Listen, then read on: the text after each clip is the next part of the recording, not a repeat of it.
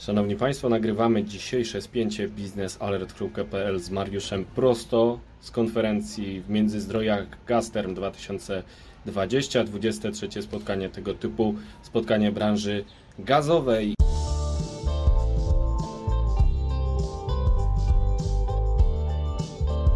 Zapraszamy na spięcie biznesalert.pl. Energetyka to dziedzina, w której nie brakuje spięć. Spięcie biznesalert.pl to program publicystyczny przygotowany przez naszą redakcję. To fuzja najważniejszych faktów i różnorodnych opinii na tematy istotne z punktu widzenia sektora energetycznego. Energia elektryczna i gaz, atom i OZE wszystkie te zagadnienia mieszamy niczym miks energetyczny dogłębnie i z komentarzem na koniec każdego tygodnia.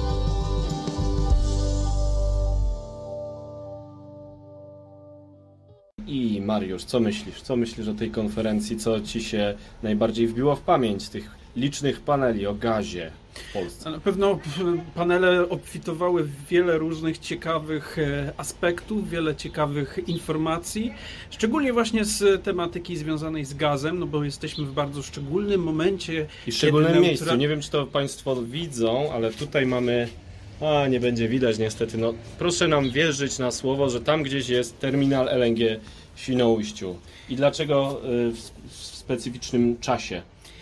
Specyficznym czasie przede wszystkim, że e, dlatego, że mamy kwestię neutralności klimatycznej, transformacji energetycznej, a co za tym idzie, jaką rolę będzie pełnił gaz jako paliwo. Czy jest paliwem przyszłości, czy jest paliwem teraźniejszości, czy może już jest paliwem przeszłości. A może jest paliwem przejściowym i w polskim przypadku będzie narzędziem transformacji, no bo mamy bardzo dużo węgla, chcemy z tego węgla schodzić, jest porozumienie z górnikami o tym, że ostatnia kopalnia Polskiej Grupy Górniczej zostanie zamknięta w 2049 roku, a potem co? Potem zobaczymy, e, będziemy dążyć do neutralności klimatycznej, a gaz ma być paliwem przejściowym, stabilizującym OZE oprócz atomu, o którym słyszymy, ale oczywiście go dalej nie widzimy. No i y, gaz y, musi y, mieć miejsce jeszcze w tym e, miksie energetycznym. Jednym z ważnych aspektów była właśnie rola tego gazu i na ile ten gaz będzie dekarbonizowany, bo był panel o biometanie, prowadziłem go, podobał Ci się Mariusz ten panel? Bardzo, no, bardzo. No, jakżeby inaczej, bo tutaj ekipa Business Alert z każdej strony go zrelacjonowała, ja prowadziłem, panowie z redakcji relacjonowali, wszystko Państwo mają na naszej stronie, ale dyskusja była bardzo ciekawa, no bo branża gazowa boi się tego, że jest następna w kolejce powęglowej. Czy dekarbonizacja zaorze gaz, tak jak może zaraz zaorać węgiel. Zobaczymy. No właśnie alternatywa to na przykład biometan, wodór, czyli tak zwane gazy odnawialne, które sprawią, że być może ta branża gazowa będzie mogła funkcjonować już z wykorzystaniem bezemisyjnego gazu, nie tego brudnego kopalnego, bo przecież zwolennicy Nord Stream 2 przekonują, że szczególnie gaz skroplony ze Stanów Zjednoczonych jest brudny, prawda Mariusz?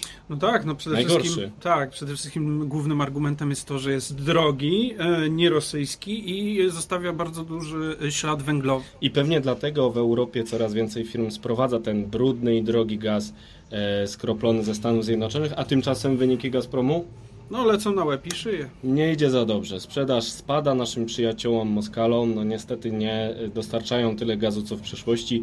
E, wszystko zwalają na karb E, koronawirusa, natomiast powodów jest wiele. Ciepła zima, wielkie zapasy w magazynach europejskich, a także właśnie rosnąca konkurencja ze strony m.in. gazu skroplonego, tego brudnego i oczywiście za drugiego, który Polacy także będą sprowadzać i ten LNG także był omawiany tutaj e, na Gastermie. Jakie jeszcze tematy możemy e, przytoczyć z konferencji Gasterm?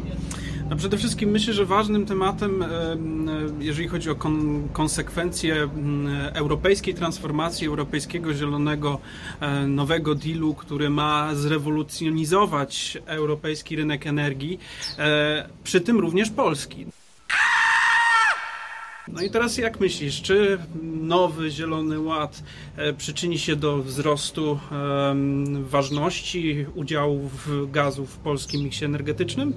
Na pewno na początku tak, ponieważ już są plany. Mamy spółki elektroenergetyczne, które wszystkie chcą stawiać albo OZE, albo gaz. Mamy PKN Orlen, który chce wchłonąć PGNiG po to między innymi, by w ten gaz dalej inwestować i łączyć go z odnawialnymi źródłami energii, więc E, Polacy chcą używać coraz więcej gazu. E, Minister Piotr Naimski, który na szczęście już jest e, zdrowy, bo miał koronawirusa, wystąpił online na Gastermie i mówił, że za kilka lat będziemy potrzebować już nie 17, nie 20 miliardów metrów sześciennych gazu, ale nawet 30 miliardów metrów sześciennych rocznie, czyli w porównaniu z czasami kontraktu jamalskiego 2010 roku, renegocjacji tego kontraktu, kiedy potrzebowaliśmy około 15 miliardów, to podwoimy to zapotrzebowanie na gaz. I do tego jest potrzebna infrastruktura.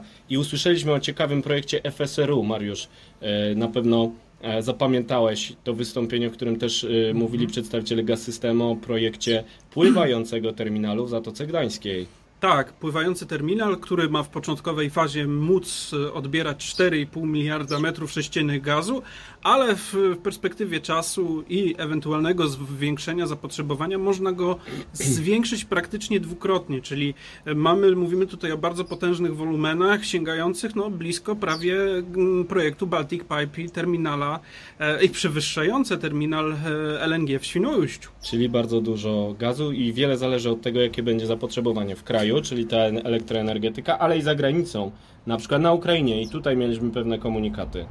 Tak, przede wszystkim mieliśmy komunikaty ze strony ukraińskiego operatora sieci przesyłowych OGTSU, który poinformował, że e, z racji wprowadzenia wirtualnego rezerwu, e, rewersu, przepraszam, e, już teraz jest możliwość sprowadzania na Ukrainę albo wysyłki z Ukrainy do 6 miliardów metrów sześciennych gazu rocznie. No z tymi założeniami nie do końca zgadza się polski gaz system. No ale to jest oczywiście temat na dłuższą Do rozmowę. dyskusji. Wiadomo, że już od początku roku PGNiG wysłał na Ukrainę prawie miliard metrów sześciennych, 0,9 miliarda metrów sześciennych i e, wygrał przetarg na zapewnienie gazu technicznego Ukraińcom na zimę. Gaz techniczny jest potrzebny do utrzymania ciśnienia w rurach. Właśnie w sezonie zimowym to Polacy zapewnią ten gaz. E, prezes PGNiG-u, z którym wywiad opublikujemy niedługo, nie chciał zdradzić e, ile tego gazu będzie, no ale to jest kolejne, kolejny punkt e, dla Polaków na Ukrainie, którzy przecież otworzyli tam niedawno nawet biuro PGNiG-u, więc mają śmiałe plany i zobaczymy. I proszę Państwa, żeby nie przedłużać, zostawiamy Państwa z pięknymi widokami tutaj o, razem z Molem e, w Międzyzdrojach. Pozdrawiamy z tej konferencji. Mam nadzieję, że e, w skrócie opisaliśmy e, to, co tutaj usłyszeliśmy. Zapraszamy do dyskusji w naszych mediach społecznościowych. Na pewno mają Państwo też swoje przemyślenia na ten temat. Tymczasem odmeldowują się Wojciech Jakubik. I Mariusz Marszałkowski. Dziękujemy bardzo.